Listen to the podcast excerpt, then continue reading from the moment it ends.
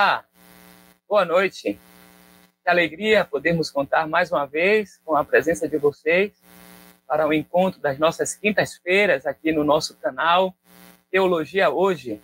Como sempre temos feito, queria pedir a você, caso você não seja ainda assinante do nosso canal Teologia Hoje, hoje é muito fácil você tornar-se assinante, basta apontar aqui a câmera do seu celular para esse QR Code e assim você terá a forma mais fácil de se tornar um assinante, ajudar a gente no nosso canal a tornar essas informações alcançar o maior número de pessoas. Então, ah, está aí diante de você essa possibilidade. Eu peço também a você que já está conosco, tem sido esse parceiro, essa parceira ah, das conversas de quinto, as conversas que estão acontecendo agora ah, quinzenalmente, e você compartilha esse link agora com outros amigos, com pessoas que você sabe que são interessadas nas temáticas que a gente tem abordado aqui.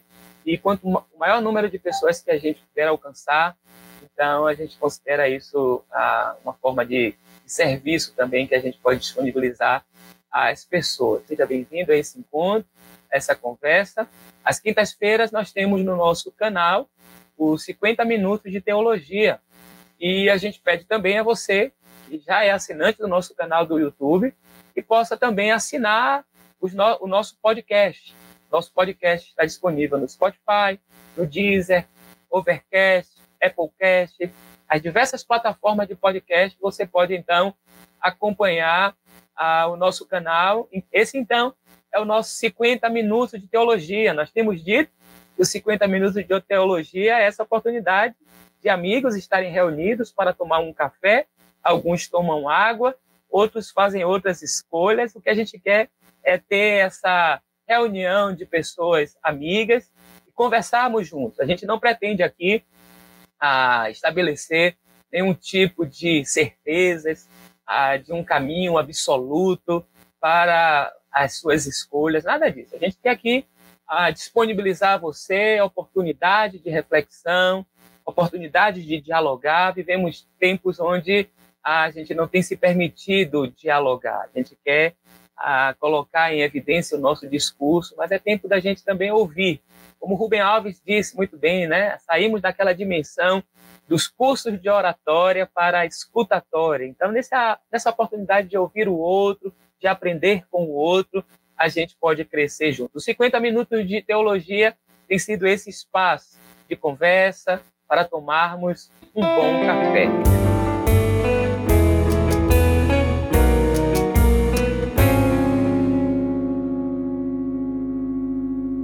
E hoje nós temos a alegria de receber a uma pessoa, um entrevistado para a nossa conversa aqui. Eu queria apresentá-lo, aqueles que não conhecem. Ele é suíço, naturalizado brasileiro, é doutor e livre docente em teologia de 2003 a 2019, foi professor de Teologia Sistemática, Ecumenismo e Diálogo Interreligioso na Faculdade Este, Escola Superior de Teologia, em São Leopoldo, Rio Grande do Sul, onde eu tive a oportunidade e a alegria de estudar. Em março de 2019, ele assumiu a docência como professor adjunto de Teologia Sistemática na Pontifícia Universidade Católica. Desde setembro, também atua como coordenador do programa de pós-graduação em teologia.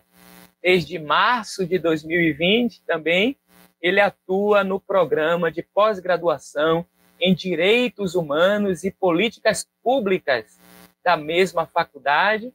É professor extraordinário na Faculdade de Teologia da Universidade de Stellenbosch e pesquisador bolsista de produtividade em pesquisa do CNPq. Além disso, nosso querido entrevistado dessa noite é pastor ordenado da Igreja Evangélica de Confissão Luterana no Brasil, a ISLB, e preside a Comissão de Educação e Formação Ecumênica do Conselho Mundial de Igrejas, o CMI, e integrou de 2016 a 2019 o Comitê Nacional de Respeito à Diversidade Religiosa da Secretaria de Direitos Humanos do Governo Federal. Seus campos de pesquisa são teologia pública, ética política, bioética, hermenêutica ecumênica e interreligiosa, mobilidade, pluralismo religiosos, teologia contextual e ecumênica e doutrina da Trindade. Então, para conversarmos sobre o tema religião e política em tempos de Covid-19, eu tenho a alegria, prazer de convidar para essa conversa o nosso querido professor Rudolf Bonsiner. Boa noite, professor. Seja bem-vindo ao nosso 50 Minutos de Teologia. Vamos bater um papo e tomar um café juntos essa noite. Vamos sim, uma boa noite a ti, Joás, muito obrigado pelo convite, né? Boa noite também a todas e todos que nos acompanham. Primeira coisa que eu lamento muito que não podemos sentar juntos e tomar café mesmo, né? Agora eu já me inscrevo para obter aquela caneca um dia, né? Vamos fazer chegar aí, professor. Vamos fazer então, chegar por favor, faz questão. Possa, pode fazer as suas considerações iniciais. Eu sei que tá o senhor tem, tem um pé aqui na Bahia, em Salvador. Hoje eu conversava com uma estudante de teologia e ela disse: Olha, estou muito ansiosa para ouvir esse alemão falar. então, a associação é. tem seu nome, ah, mas eu disse a ela: não, ele é um grande suíço e vai ser uma oportunidade de ouvi-lo também. Então, pode fazer as considerações iniciais aí, querido professor. Pois é, obrigado. Então, sou muitas coisas, mas não sou alemão, de fato, sou, sou suíço e, entre mentes, também brasileiro, como você é, tem colocado antes, né? Então, na sua generosa introdução. Então, é, o tema religião e política sempre está em alta, né, evidentemente, é, especialmente nos últimos anos, de forma mais acentuada ainda.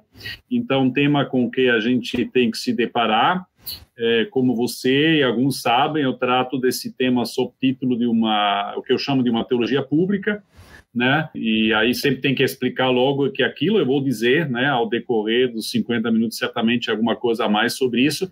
Agora, é importante somente dizer, e aí eu faço uma conexão com aquilo que você disse na sua é, introdução, que isso é um espaço aberto de discussão, de diálogo, não de posições fechadas. Então, eu também chamo de uma teologia pública e não a teologia pública, né? Ou seja, não tenho nenhum monopólio, muito menos sou eu o único é, que pode ou deve definir o que é para ser uma teologia pública. Eu tento fazer um tipo, e esse tipo é um que se propõe justamente a ser muito dialógico, por um lado, porque nós vivemos num, é, no mundo e também no Brasil, hoje cada vez mais religiosamente plural, então essa situação, vamos dizer, de fora nos força de nos inserirmos nessa pluralidade, nesse pluralismo e é, nós entendemos que não é mais uma igreja e um Estado que estão se dialogando, mas o Estado, a sociedade, com um conjunto de comunidades religiosas, algumas muito pequenas, algumas muito grandes,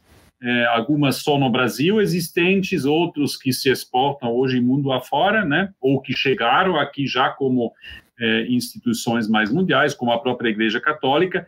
Então, é, vamos dizer, nós temos uma razão externa que nos força a isso, inclusive que nosso Estado é laico. E laico não quer dizer, e sempre é importante também ressaltar, que o Estado quer nada a ver com religião, mas ele não adota uma religião específica ele própria ou ele não eh, não pode favorecer nenhuma delas, ele tem que tratar todas de forma igual. Mas isso não quer dizer que ele não valorize a importância da religião para a vida dos seus cidadãos, de suas cidadãs, e também, evidentemente, da importantíssima contribuição de muitas comunidades religiosas para o bem-estar da população, né? onde nós estaríamos hoje se não houvesse as famílias, em primeiro lugar, mas depois também as igrejas, que são as instituições que mais acolhem pessoas em suas necessidades espirituais, mentais e corporais também, né? É, quando, quando falta algo. Agora, quanto ao Covid-19, o que tem acentuado, vamos dizer, é, essa pandemia também em relação à religião e política. O que a gente vê por aqui, é, acho que pode, podemos resumir principalmente em três posições. Uma eu chamo de castigo, ou narrativa do castigo, né? A ideia de que, bom, é, qualquer coisa que acontece de desastroso no nosso mundo, que mata muita gente, tal, é sinal dos últimos tempos, é sinal é, do apocalipse acontecendo então, quem está do lado certo só tem como se alegrar, porque Jesus vem daqui a pouco, e quem está do lado errado, então sofre o castigo é, é, de Deus. Eu confesso que com o meu evangelho isso não tem nada a ver. É, eu acredito que Deus não é um Deus que, em primeiro lugar, pensa em castigar as pessoas, muito menos com doenças. Naturalmente, Deus é um Deus da justiça, então não todas as coisas que os seres humanos fazem ele gosta, são corretos diante dos preceitos de Deus, não. Mas eu não acredito que Deus recorra a, a, a uma doença dessas para eh, castigar quem que seja. Né? Eu não acho que Deus seja assim. Então, mas é uma, uma, uma história que se conta bastante por, eh, por aqui. É a então, segunda. Pois não. Sem querer te interromper, já te interrompendo, até o nosso, eu conversava com o senhor ah, durante esses dias e alguns minutos antes daqui do nosso encontro. Sim. O público que nos acompanha na, no nosso canal Teologia Hoje é um público também plural, ah, sobre todos os aspectos, né? tanto de, de gênero, a religiosa, é, de, de grupos religiosos distintos, também de interesses teológicos distintos. E o senhor é um dos idealizadores e também um dos organizadores da série Teologia Pública, uma série que já está no oitavo volume, eu estou na quinto, no quinto volume ainda, os uhum. três últimos eu não pude ainda adquirir. E esse, essa série, é, o oitavo já está aí né, em suas mãos, da, dessa série uhum. Teologia Pública. Então, para a gente começar a nossa conversa, é, de alguma forma, até situar essas pessoas que estão conosco essa noite, talvez não seja esse público ah, que tem um conhecimento mais amplo das áreas da teologia, senhor poderia, então, ah, com algumas palavras, nos dizer, quando falamos teologia pública, o que é que nós estamos querendo dizer? Pois não. Se me permitir, eu só queria eh, encerrar rapidinho minha intervenção anterior, daí já volto a esse assunto, pode ser? É, então, eu disse três posições. Então, o segundo, o primeiro era de castigo, o segundo de magia, ou seja, não precisa recorrer a remédios, Deus sozinho vai resolver tudo, nós só precisamos rezar, nós só precisamos recorrer né, a, a ideias que Deus tem que nos atender, porque afinal nós estamos fazendo muita coisa para Ele. Não acredito que assim funciona, pelo menos, o Deus do Evangelho de Jesus Cristo. E tem uma terceira posição, aí sim se insere, inclusive, a teologia pública, né? que, na, na meu entender, como eu disse, uma teologia pública, que é da responsabilidade. Ou seja, Deus criou os seres humanos, todos eles, né, todas elas, assim nos acreditamos como cristãos, também judeus, muçulmanos, outros mais, né, é, e que ao criar o ser humano, né, Deus deu capacidades para ele, né, dons para esse ser humano para incidir no mundo. Né? Às vezes se faz uma distinção até entre a natureza, né, que foi criada, então, o conjunto da criação que foi criada por Deus, e a cultura, que é aquilo que o ser humano faz, né, que o ser humano incide, e nenhum outro animal, nenhum outro ser vivo tem essa mesma capacidade de incidir sobre o mundo. E a gente sabe bem, ao longo da história, como essa incidência sobre o mundo ela pode ser tanto benéfica, né? Por exemplo, ao desenvolver é, vacinas, hoje em dia, curas, enfim, né, para difer diferentes doenças, e, por outro lado, é, também pode ser maléfica, por exemplo, na, na invenção de bombas atômicas, né, tivemos esses dias a, a, a, recordação né, das bombas que caíram em Nagasaki e Hiroshima no final da Segunda Guerra Mundial, também o desastre em si é, civil, mas mesmo assim com uma enorme repercussão de Chernobyl, 86, e torres gêmeas, né, enfim, aí já não foi mais a natureza, aí foi mais diretamente incidência é, do ser humano, mas então a invenção é, de armas e a destruição que o ser humano também pode fazer, também fazem parte da nossa realidade. Então, seguir os preceitos de Deus nesse conjunto eu chamo de uma responsabilidade nossa. Né? Isso quer dizer que hoje eu trabalho numa universidade, como você tem é, falado na introdução, essa universidade ela tem os vários é, várias áreas né, com que ela trabalha e todas elas, por exemplo, na PUC do Paraná, estão colaborando hoje ao fazer algo que ajude nesse momento de Covid, atender a população, atender aos médicos, a, a, a pessoal de saúde, pesquisar o vírus, construir um robô que pode né, chegar perto de pacientes na UTI para garantir uma visita por meio de um tablet, a pessoas que não podem entrar na UTI por causa do possível contágio, é, o atendimento espiritual, né, tanto a pessoa de saúde quanto as pessoas enlutadas, quanto as pessoas enfermas, né? Tudo isso são responsabilidades nossas que nós temos que fazer junto com aqueles que trabalham na área médica, que trabalham na área pública para a proteção da, da sociedade e da população. Então, teologia pública, para mim, nesse momento, em breve a gente pode dizer é a forma como é, as pessoas crentes e suas instituições, as igrejas incidem sobre a sociedade, como colaboram com a sociedade, como estão presentes na sociedade. E na, no cristianismo a gente tem de muita data uma palavra para isso que chama diaconia, né, que é serviço. Então, é, a nossa incidência, ela não pode ser uma ideia de que que bom que eu estou bem, que os outros vão para o inferno, que os outros vão ser destruídos. Não. A ideia é que Deus me chama para eu ser um testemunho do evangelho. O evangelho é a boa nova da salvação em Jesus Cristo, né, e do bem-estar integral que eh, o reino de Deus que está vindo, né, nos deixa vislumbrar. Então, também o Apocalipse, que já mencionei, o livro do Apocalipse, para mim, muito menos é um roteiro de o que vai acontecer, de todos os desastres, mas uma descrição dos desastres que já acontecem, que já aconteciam na época de João, a quem é atribuído o Apocalipse. Então, é, João viu isso, mas era coisa que já acontecia na época dele. E então, a intenção desse livro é muito mais a esperança, nutrir a esperança no reino de Deus que é na Nova Jerusalém, que vem do céu, na árvore da vida, né, que está é, pelo final do livro sendo mencionado, que aquela, né, lembram que no paraíso o ser humano expulso não podia comer, né, e agora no final essa árvore da vida ela aparece de novo. Então Deus dá vida para nós e ele nos incumbe com a tarefa de exercer o, o amor né, dele e de proclamar sua boa nova por meio é, da nossa vida testemunho. Então, no meio do Covid, eu acho que a nossa incidência pública, ou seja, além dos muros da igreja, tem que ser aquela que a gente contribui para com o bem-estar das pessoas, no âmbito espiritual, no âmbito material, no âmbito é, mental e também na contribuição é, para com uma política que seja uma política que resgate a dignidade humana e que preserva a vida das pessoas. Muito bom, professor. É, nós fomos ousados na escolha desse tema para conversarmos em 50 minutos, né? Nós temos dois temas abrangentes que dialogam, que é a religião e a política, e esse que está diante de nós aí, que é o desafio dessa pandemia, o Covid-19. Mas ah, o senhor tem uma formação é, de uma tradição cristã dessa herança da reforma. E um dos aspectos da reforma, assim, daqueles que são basilares daquele movimento tão importante no século XVI, é o da separação entre igreja e Estado. Ah, e, de fato, durante a, a, história da igreja, e a gente fala também a partir desse lugar, ah, enquanto nós somos de tradição cristã, herança reformada, no meu caso, a tradição batista, ah, o entendimento desse conceito de separação e, entre igreja e Estado gerou, de alguma forma, alguns equívocos. Por exemplo, de uma alienação política.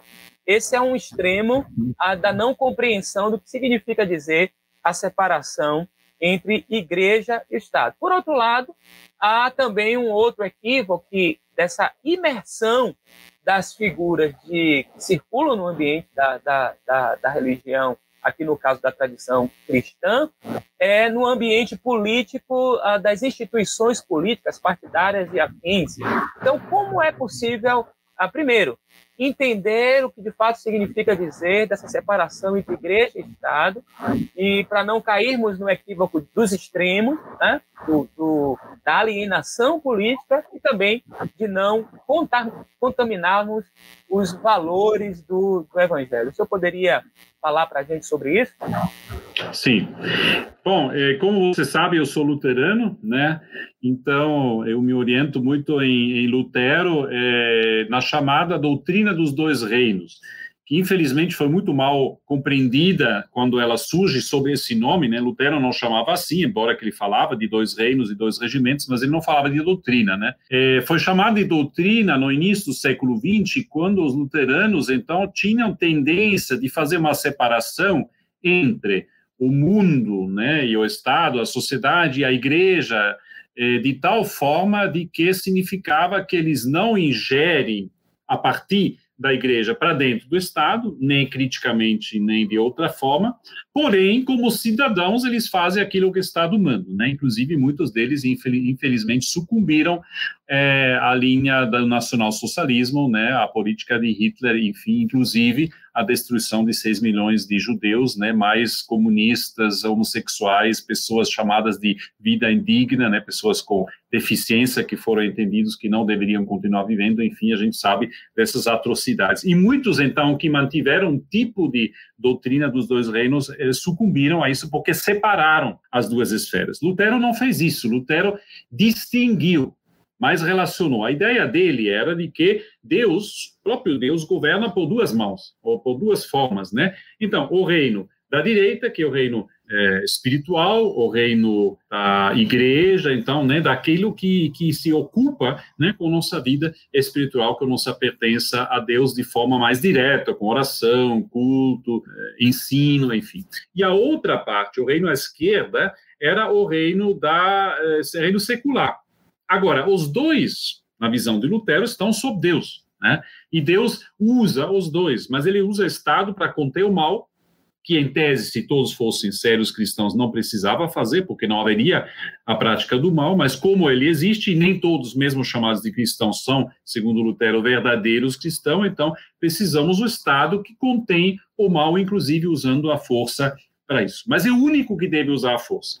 Né? Na Idade Média existia uma doutrina chamada dos dois, das duas espadas, onde o próprio poder eclesiástico também tinha a espada, também tinha tropas, também tinha posses, tinha patrimônio. É, e, e, Lutero, então, no seu escrito, a, a nobreza alemã, né, ele vai dizer, não, vocês não deveriam fazer o trabalho da igreja, por exemplo, ao castigar hereges, por exemplo, ao queimar os livros dele próprio, né, de Lutero, é, mas deveria ter uma distinção assim de tarefa. É, agora, os dois estão sob Deus, quer dizer também sobre a crítica de Deus. E, portanto, é, não pode significar uma alienação no sentido de que o poder espiritual ou a convicção espiritual nada tem a ver com a parte de atuação na, na cidadania, vamos dizer, porque os cidadãos do céu, agora usando a, a, a linguagem de, de Agostinho, Santo Agostinho, né, que próprio Lutero foi monge agostiniano, né, e muito usava, né, da teologia de, de Agostinho.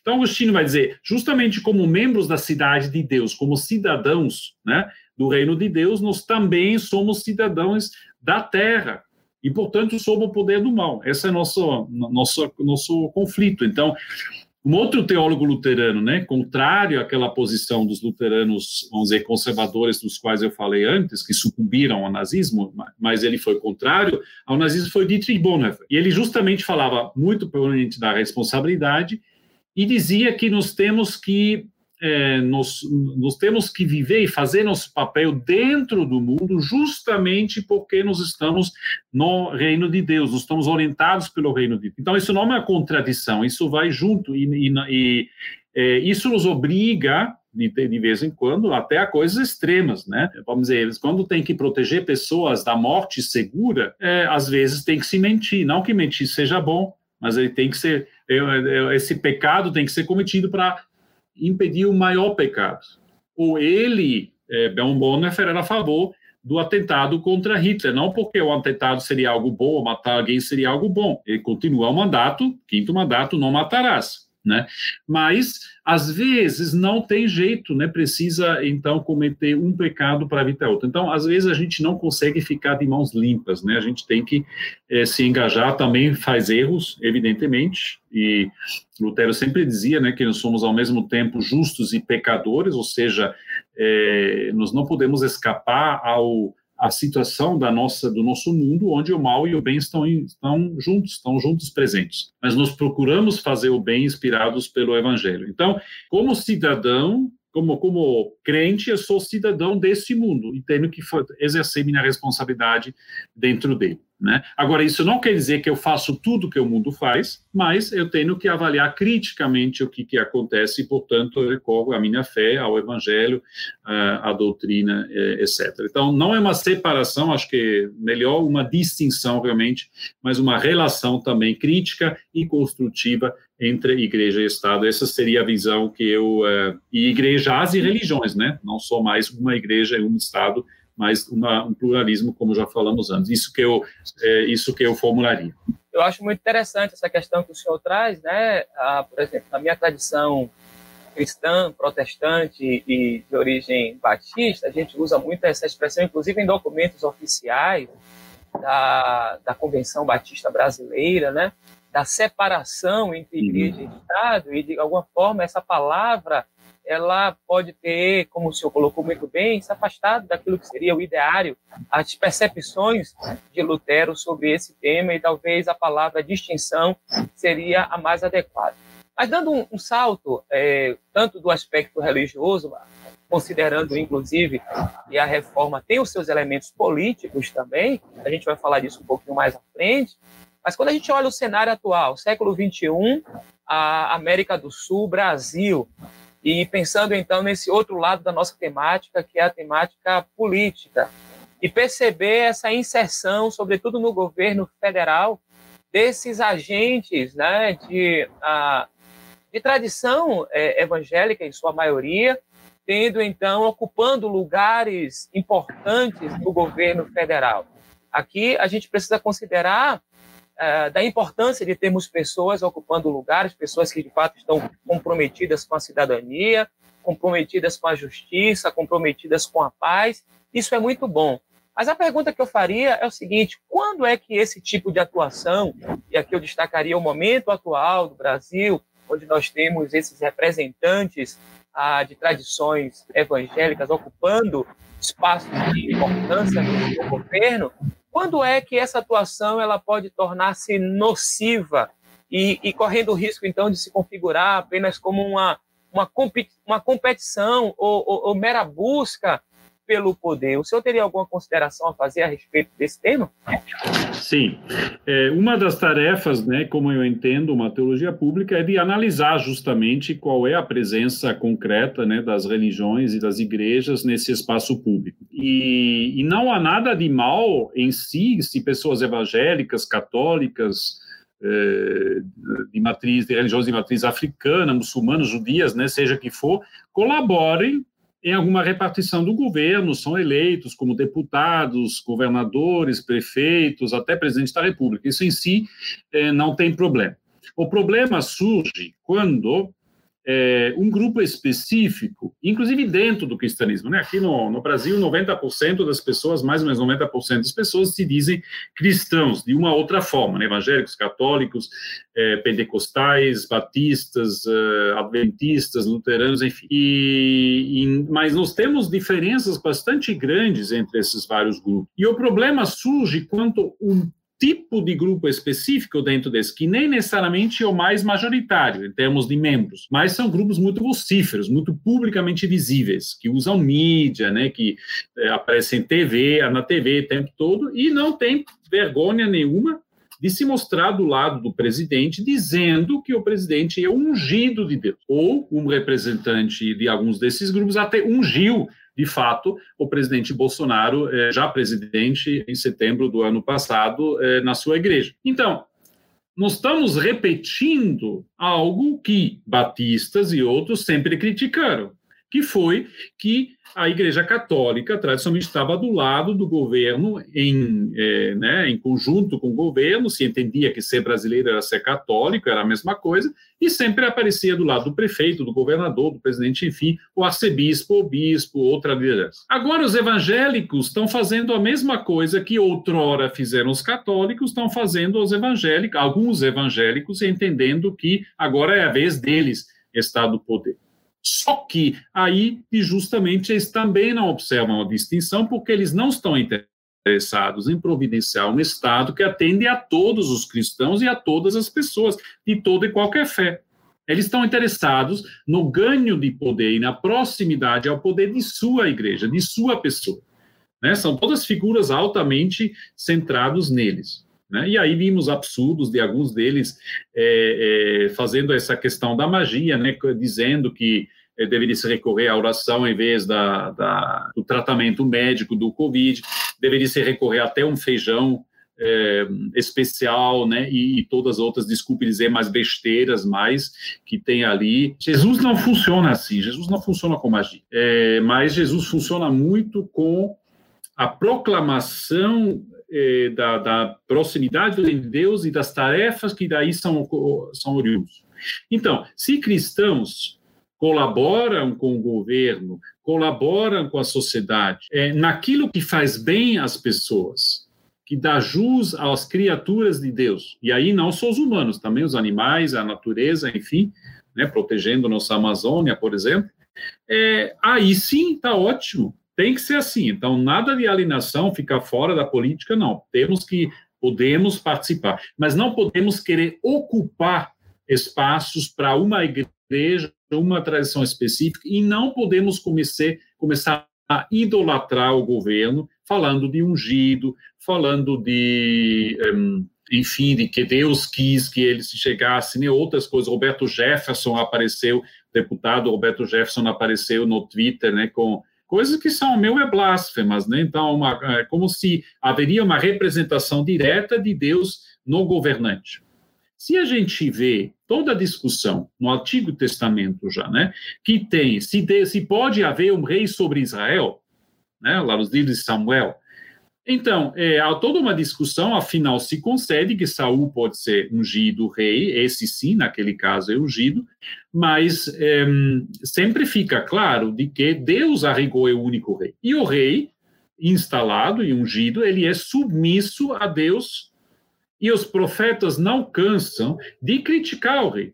Davi, né, o grande é, é, rei que, de quem vem a linhagem messiânica, inclusive de Jesus, né? Mateus conta toda essa genealogia no início do, do seu evangelho. O Davi não era um perfeito, nada disso.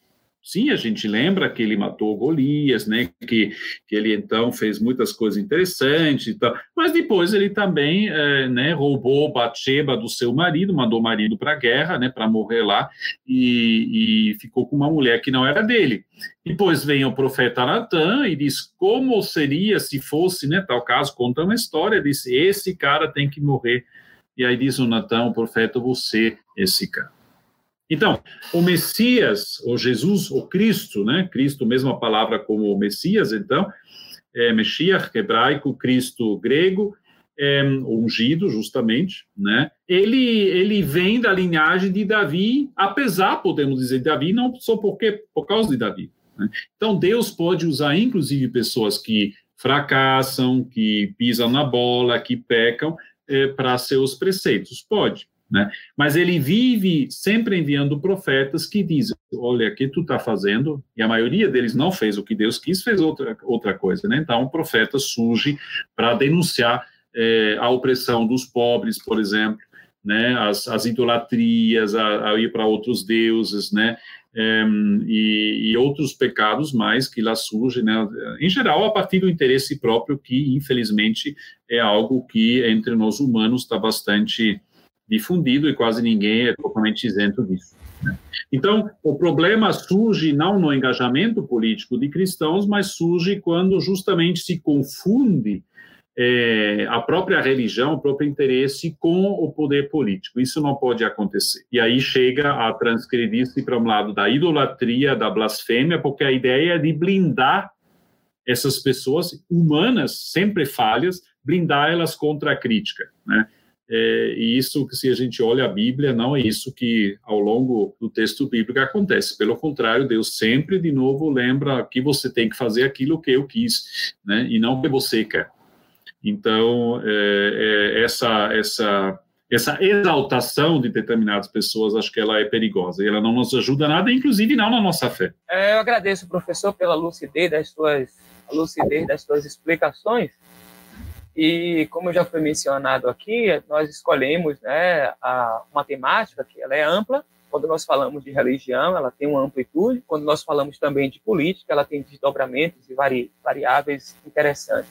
Mas eu quero fazer uma pergunta, já que nós optamos por um tema amplo, talvez uma pergunta que seja ampla no sentido de que ah, ah, ela cobre muitos aspectos, mas assim, dentro do que seja possível falarmos agora, na sua leitura, na sua visão como sendo um estudioso desse fenômeno das religiões, desse pluralismo religioso e desses diálogos também da religião na, na, na esfera pública e ah, nesse recorte dos, dos aspectos políticos, ah, como é que o senhor considera, ah, qual, qual, seria então a semelhança que o senhor veria desse modo ah, de fazer política nos espaços é, propriamente né, dos partidos políticos, né, que é um lugar próprio desse fazer político, em que esse fazer político se assemelha ao fazer político, por exemplo, nos ambientes da, da religião.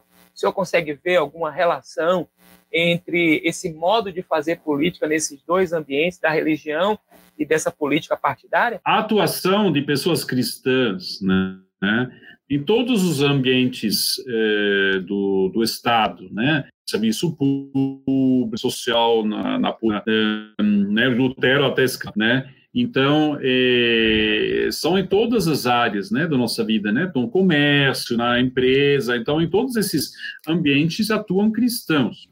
E não há nada de mal eh, de início nisso. A questão é qual é a diferença que alguém é cristão? E eu falo agora dos cristãos, não estou dizendo que outras religiões não possam, nem restringem a atuação é, de seus membros quanto a determinadas ações, né? Mas eu, como eu sou cristão, eu falo da minha religião, né? Então, a, a diferença é nossa atuação nesses espaços. Então, quando há corrupção, a gente tem que ver formas de não cometê-las, quando há sonegação, quando há corporativismo, ou seja, eu faço algo só para meus irmãos, mas tem que atender a todas as pessoas. Infelizmente, nós temos um histórico é, nesse país que a política sempre serviu para si própria e para as chamadas elites, né, para as pessoas poderosas, pessoas ricas, é, enquanto as pessoas lá embaixo, né, então sempre eram para ser mantidos lá embaixo. Às vezes um pouquinho, né, recebem alguns privilégios e tal, né, mas é para sempre ficar lá embaixo. E quem está lá em cima são mormente, não exclusivamente os brancos, né, ricos e pobres, nem geral estão, estão do outro lado. E não, não se beneficiam do mesmo jeito é, das políticas públicas e da atuação da política. Isso tem que mudar. Já tem alguns sinais de mudança, né, vem tendo nas últimas décadas, mas nós temos que avançar nisso. Né? É, eu vivi dois anos no Nordeste, gosto muito de ditar eleições no Nordeste teve uma outra posição do que outros estados, porque fez experiências que eram efetiva mudança né, é, de vida e, e melhora. Então, os cristãos eles têm que estar, tanto dentro da igreja quanto dentro da política, eles têm que ser norteados por essa ética, pelos dez mandamentos, pelo que manda Jesus. Jesus reduziu né? No, Sermão da Montanha, por exemplo, Mateus 5 a 7, Jesus reis que eram né, de Levítico, então, que eram muito comuns no mundo judaico, ainda hoje são, pelos mais ortodoxos. É, então, isso ele diminuiu, né? Ou, então, se tem necessidade, no sábado pode, pode comer, né? Pode catar, é, colher, né? Sementes, porque é necessário, não é nosso humano para sábado, diz Jesus. Então, por outro lado, Jesus nos desafia até de amar o inimigo, ou de não é, e, e, eu uso o momento aqui que você talvez ia me chamar ainda depois, né? Mas faz sentido agora, talvez é, falar um pouquinho desse meu livro, né? Paz em meio à violência, é, que tem um capítulo sobre o sermão da montanha, justamente para dizer que é, da outra face não é submissão ao agressor, é uma não violência, como chamava Mahatma Gandhi, ele não cristão, ele hindu, mas que muito se inspirou por Jesus e pelo sermão da montanha o Martin Luther King, ou é, aqui no Brasil, Dom Helder Câmara, né, sempre pregando a resistência ativa, não violenta. Então, é, isso quer dizer, a gente não usa, a, e Jesus chama para isso, a gente não usa a mesma lógica do agressor, a gente escancara o agressor, mas não é uma submissão, não é deixar de resistir a determinadas é, posições que estão erradas e que têm que ser denunciadas. Né? Então, é, eu acho que, como Jesus, na sua prática também mostra, em primeiro lugar, sempre a dignidade e a integridade, o bem-estar do ser humano, e junto com ele de toda a criação, dos animais, né, de toda a natureza, enfim. Isso que é, que é nossa tarefa. É, tanto na igreja quanto na, quanto na política. Eu tenho um outro capítulo nesse mesmo livro, onde eu falo sobre Bonhoeffer, que eu já citei, citei ao longo dessa live, é, e eu comparo uma poesia que ele, é, que ele escreveu, chamada Cristãos e Pagãos, com o filme Deus é Brasileiro. Não sei se vocês conhecem, se vocês já assistiram, o cine já não é mais tão novo, mas vale muito a pena, né? Com Antônio Fagundes fazendo o papel de Deus, então, que quer tirar férias, porque todo mundo quer alguma coisa dele. Isso também na poesia de Bonhoeffer surge. Todos nós queremos algo de Deus. Faça isso, faça aquilo e tal. Então, ele tem tanto zumbido que ele quer isso no filme, né? Ele quer tirar férias. Só que ele quer ser quer um substituto, e tem muitos candidatos, mas não tem substituto que lhe agrada. O substituto que ele quer é um tal de Quinca das Mulas, que, por sua própria é, decisão, vive com povos indígenas, né, defendendo solidariedade. Só que, pequeno problema, ele não quer nada saber de substituir Deus, porque ele é ateu, ele não acredita em Deus, né? Então tem todo um embate sobre isso. Bom, então, no final, Deus tem que voltar para ser ou não conseguiu o que queria. Agora, o que, que diz isso? Que pessoas, as verdadeiras pessoas cristãs, até se declarando ateus, no caso, né, são pessoas que estão junto com Jesus, junto, que, que, junto com Deus no seu sofrimento. Isso que diz Bonhoeffer na sua poesia. Todos clamam a Deus e querem alguma coisa. E a todos Deus atende.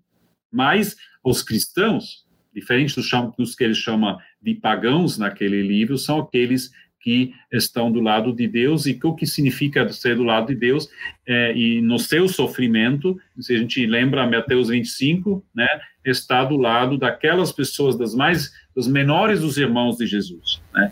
Nesses Jesus está presente.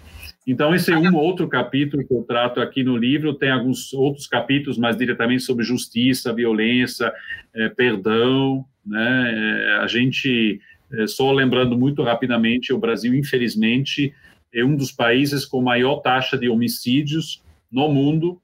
Em 2017, a gente tinha 65 mil homicídios. Isso deve nos chamar a atenção num país onde 90% diz que é cristão. Então, algo há de errado aqui é, daquilo que está acontecendo. Nós temos a terceira maior população carcerária do mundo, onde estão principalmente na cárcere jovens, negros, pobres, homens que estão lá em condições subhumanas.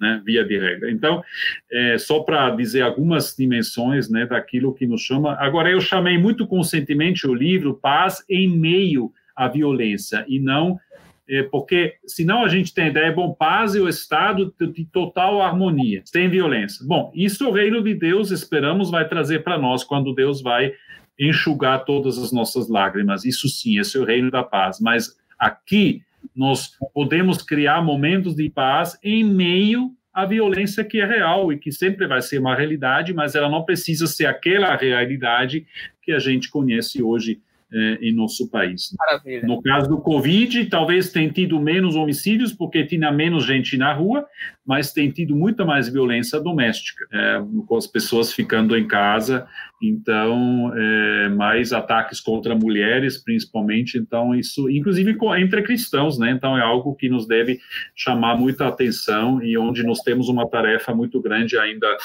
a percorrer. Então, eu faço algumas é, considerações ali, ele é escrito num estilo, espero eu, de acesso a pessoas que não são especialistas no assunto, mas que querem se deparar é, com, com essas questões e pensar junto com aquilo que propõe. Fica a nossa sugestão, então, para vocês, queridos que nos acompanham. Ah, você pode acessar o site www.sinodal.com.br. Você pode adquirir esse livro do professor Rudolf Sinner, aproveite que nós estamos, quer dizer, a, a editora está fazendo uma promoção de frete grátis. Você pode adquirir esse livro e os outros que o professor também já publicou da série Teologia Pública para acessar a mais informações da pesquisa do nosso querido professor. O tempo hoje está voando, o papo está muito bom. A gente está chegando quase ao, ao final do nosso nosso encontro, mas a gente não poderia terminar o nosso encontro sem fazer o que temos feito sempre. Primeiro, dar essa pausa para o professor também tomar uma água, você tomar um café e convidar os nossos internautas e ouvir um pouquinho o que é que eles estão interagindo lá no site, trazer algumas perguntas dos nossos internautas e a gente se alegra muito. Esse programa existe também por, para vocês, né, para informar vocês, para trazer um conteúdo relevante para vocês. Eu quero trazer então, professor, algumas questões dos nossos internautas para que a gente possa então aproveitar esses minutos também para falarmos um pouco, conversarmos um pouco sobre as questões que eles trazem para a gente. Eu quero aqui já agradecer a participação do nosso querido Itamar Santos. Ele faz uma questão, primeiro ele, ele agradece por esse momento, por esse momento oportuno e essa perspectiva que o senhor está trazendo. Ele faz uma pergunta, então, professor Rudolf, como nós poderíamos tentar desconstruir os dois primeiros pontos em nossa sociedade. Eu quero agradecer, Itamar, a sua questão, que é do nosso querido Eduardo Serrati. Ele pergunta: o crente tem papel dentro da política? Será que Deus precisa do nosso favor, nos colocando na política para cumprir a sua vontade? Eu penso que o lugar do crente é o ir de pregar. Então, acho que talvez as duas questões elas estão aí intercambiadas no sentido de, de colocar o lugar do cristão nessa, nessa dinâmica da política, e, e, e como é possível conciliar, então, essa, essa, essa dupla dimensão né, da religião e da política. Obrigado aos, aos, nossos internautas. A gente volta em seguida com outras questões também. Muito bem, obrigado também da minha parte. Então, quanto ao Itamar, é, eu não sei se nos dois primeiros pontos você se refere à questão de castigo e magia, né, que eu disse que são duas posições que eu não com as quais não concordo, e o terceiro seria a responsabilidade da postura, né, do cristão diante da pandemia e também dentro da política. Então, é, nós temos de desconstruir isso porque nós temos que sempre não ler a Bíblia né, nossa fonte como cristãos. É, às vezes, né, pessoas que têm uma visão, digamos, mais aberta da política, né, a pessoa acha que eles não leem a Bíblia, eles não creem, eles não oram. Não, a gente faz tudo isso, eu pelo menos faço, muito conscientemente, com muito, é, muito importante para mim, é central para mim. Agora, é, para outro lado, né, as pessoas que são é, é, às vezes chamados, ou se chamam a si próprios de fundamentalistas, ou que leem a Bíblia literalmente, é, eles às vezes não leem a Bíblia, o que diz de fato a Bíblia, ou só leem alguns trechos, né, que eles já sabem de antemão o que eles devem dizer. Então, a gente sempre, de novo, tem que se expor à leitura da Bíblia. É, eu, de vez em quando, prega em igrejas aqui, né, eu não tenho paróquia, não tenho comunidade fixa, que eu cuido, né? Eu sou professor em primeiro lugar, mas sou pastor ordenado também, então eu faço substituições, eu congrego em igrejas, agora mais online, naturalmente, eu prego de vez em quando. E aí, cada vez, até textos que a gente conhece bem, já leu muitas vezes, sempre novo, descobrimos algo novo quando a gente se depara, reza para o Espírito Santo nos iluminar e se põe diante da palavra de Deus, é, é, né, a qual a Bíblia é testemunha. Então, Ali eu vejo essa postura de responsabilidade sendo a mais correta. Eu não consigo enxergar magia ou castigo lá dentro. Então, como como todos nós dizemos que a Bíblia é a base da nossa fé, então a gente tem que é, tem que voltar a se deparar com ela, né, em oração para que Deus nos ilumine. É, para o Eduardo, é, se Deus precisa de nós também na política para fazer a vontade dele, sim, é, Deus precisa de nós é, para fazer toda a vontade dele, enquanto não vem é, o final, vamos dizer, da história, né, a grande consumação na chegada do reino de Deus, e essa sim é obra é, de Deus. Agora, hoje eu acredito, e Bonhoeffer e outros também pensaram assim, de que o que acontece nesse mundo, como Deus age, quem são os testemunhos da presença de Deus no mundo? Somos nós, somos os que creem, somos os que atuam, e nos, é, a verdade daquilo que diz o Evangelho é medida nos frutos que dão as obras dos cristãos no mundo. Como eu disse, tem não cristãos fazendo excelentes obras, às vezes melhores do que os cristãos, que devem nos envergonhar. Mas a tarefa é, é de, de, atuar no mundo é nossa. E, portanto, é, isso inclui a política. E ao fazer isso, ao praticar isso, né, nossa tarefa lá não é fazer um culto, nossa tarefa é sermos políticos. Mas nem por isso nós fazemos isso motivados pelo Evangelho e na perspectiva de querer cumprir a vontade de Deus. Porque a vontade de Deus é o bem-estar das pessoas, a dignidade das pessoas, o bem-estar de sua criação. Então, é uma forma de pregação, vamos dizer, indireta pelos, pelo nosso exemplo que acontece é, naquele espaço. Então, é muito importante que a gente, sim, também atue nesse espaço político. Eu quero trazer mais uma questão aqui, a gente vai caminhando para o final do nosso encontro, e hoje passou muito rápido. Eu tenho a sensação de que dos encontros que nós já tivemos aqui tão agradáveis, esse é um dos que passou mais rápido a conversa. Nós já estamos aí com 55 minutos de uma conversa muito boa, muito agradável. Eu quero trazer então uma questão aqui do, dos irmãos da Igreja Primitiva Missionária, que é um, são irmãos que sempre têm apoiado aí o nosso nosso canal, algumas ações que nós temos realizado em parceria com esses queridos da Igreja Primitiva Missionária. A questão que eles trazem é a seguinte: é um comentário, na verdade. Né? Esse negócio de crente não se envolver em política é um pensamento retrógrado e que nos custou caro. Por isso, estamos nas mãos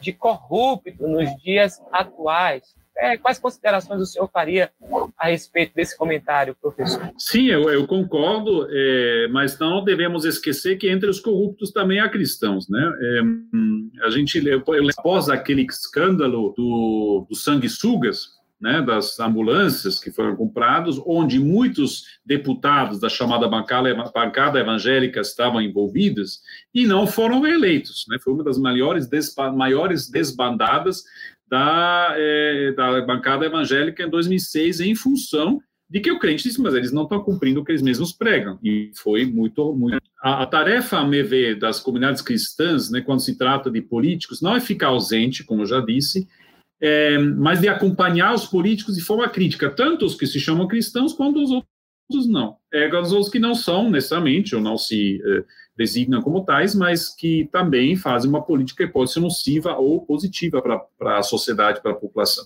Então, quando tem eleições, por exemplo, é muito saudável que igrejas convidem candidatos e perguntas, o que, que vocês vão fazer quanto a isso, quanto a aquilo e tal. Né? Isso é correto. Agora, a indicação de candidatos para nas igrejas, eu já não acho correto. O púlpito não é palanque agora, ele é palanque né, de ética, de, de lembrar é, a, a, a, o bom atuar, né? E aí também denunciar o pecado que acontece, que infelizmente também acontece e é, que fizeram coisas muito erradas. Né? Então, é, ou seja, não é o fato de estar na política, é como nós estamos na política, né? E aí um constante acompanhamento das comunidades, dos eleitores, é, como no caso de todos os políticos, né, é, é muito importante. Né? Então, a, a, o critério de alguém está lá é sua ética, é sua postura ética e sua competência para tal cargo, ou de outra religião, maravilha. É, nada contra, tem que e mostra coerente com os seus valores. Maravilha. É, nós estamos caminhando para o final e, de propósito, eu, eu fiz questão de trazer parcialmente o currículo do professor Rudolf von Sinner, que é mais amplo do que o que nós expusemos aqui, mas esse destaque também a sua formação de cunho pastoral. E a gente vê, é, pelo menos essa é a minha leitura, com essa fragmentação onde tenta dissociar o ofício pastoral do ofício teológico. Eu acho que esse tipo de, de leitura ela tem gerado prejuízo de alguma forma as nossas comunidades. Mas como nós temos feito aqui nos nossos encontros, eu quero colocar para ele então essa oportunidade de falar para a gente sobre qual é a perspectiva que ele tem então enquanto palavra pastoral para esse tempo que nós estamos vivendo. Eu quero agradecer a vocês que têm estado conosco nesse tempo, a você que tem acompanhado o nosso canal. E como eu dizia, e eu falava é, é, dessa herança, que eu, eu penso não ser uma herança positiva, que desloca ah, o ofício pastoral do ofício teológico. Uma vez eu participei de um, ah, de um concílio examinatório, examinatório, um candidato, e o examinador fez uma pergunta àquele candidato, e quando ele interpelou o candidato, ele colocou assim: Olha, eu quero falar agora com o pastor e não com o teólogo. Por isso eu fiz questão de mostrar, apresentar o seu currículo e, ao mesmo tempo, a deixar evidenciada aí a sua tarefa, o seu ofício pastoral.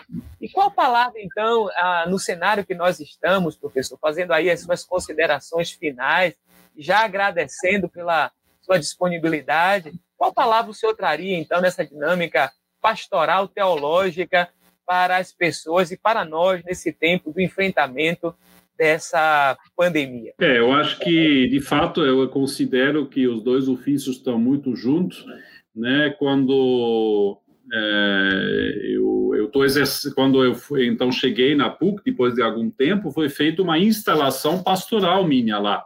Não porque eu seria capelão, alguma coisa assim, mas eu exerço reconhecidamente pela minha igreja luterana, eu exerço o meu ministério dentro do magistério né, é, teológico. Então, eu entendo é, tanto eu exerço meu pastorado com reflexão teológica, por isso que a gente estuda tanto, né? Também os batistas, outras igrejas, a gente tem um estudo longo e, e aprofundado, e ao mesmo tempo, é, enquanto professor, eu não deixo de ser pastor, e eu sou coordenador de curso hoje também, eu tenho, tenho muitas tarefas, é, então, também de, de atender a pessoas, sejam colegas é, professores, sejam é, estudantes, né, sejam funcionários, né, todos estamos sofrendo dessa crise atual, todos estamos é, tendo que, que nos virar, né, dentro de uma situação inusitada, dentro da incerteza que nós temos, alguns até perdem empregos ou perdem recursos, perdem parentes, né, para a doença,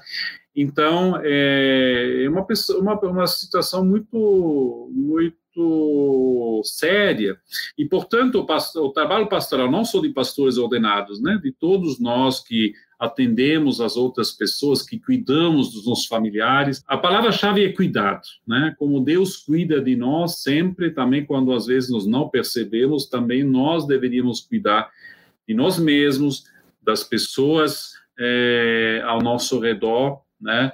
E uma, uma parte do cuidado é ficar em casa, né? O quanto nós podemos. Infelizmente, ainda não podemos é, nos arriscar a usar máscara, tudo isso que as autoridades dizem que está correto, né? É, observar também nas igrejas, não correr demais, né? Para já voltar ao normal nas igrejas. E, por outro lado, também pensar sobre esse momento e ver o que ele nos ensina né, o que ele nos ensina para depois. E um dos ensinamentos, é que infelizmente já quase descartamos, mas que continua acho importante, reduziu-se drasticamente a poluição do ar pela redução do trânsito, tanto nas cidades quanto é, no ar, né?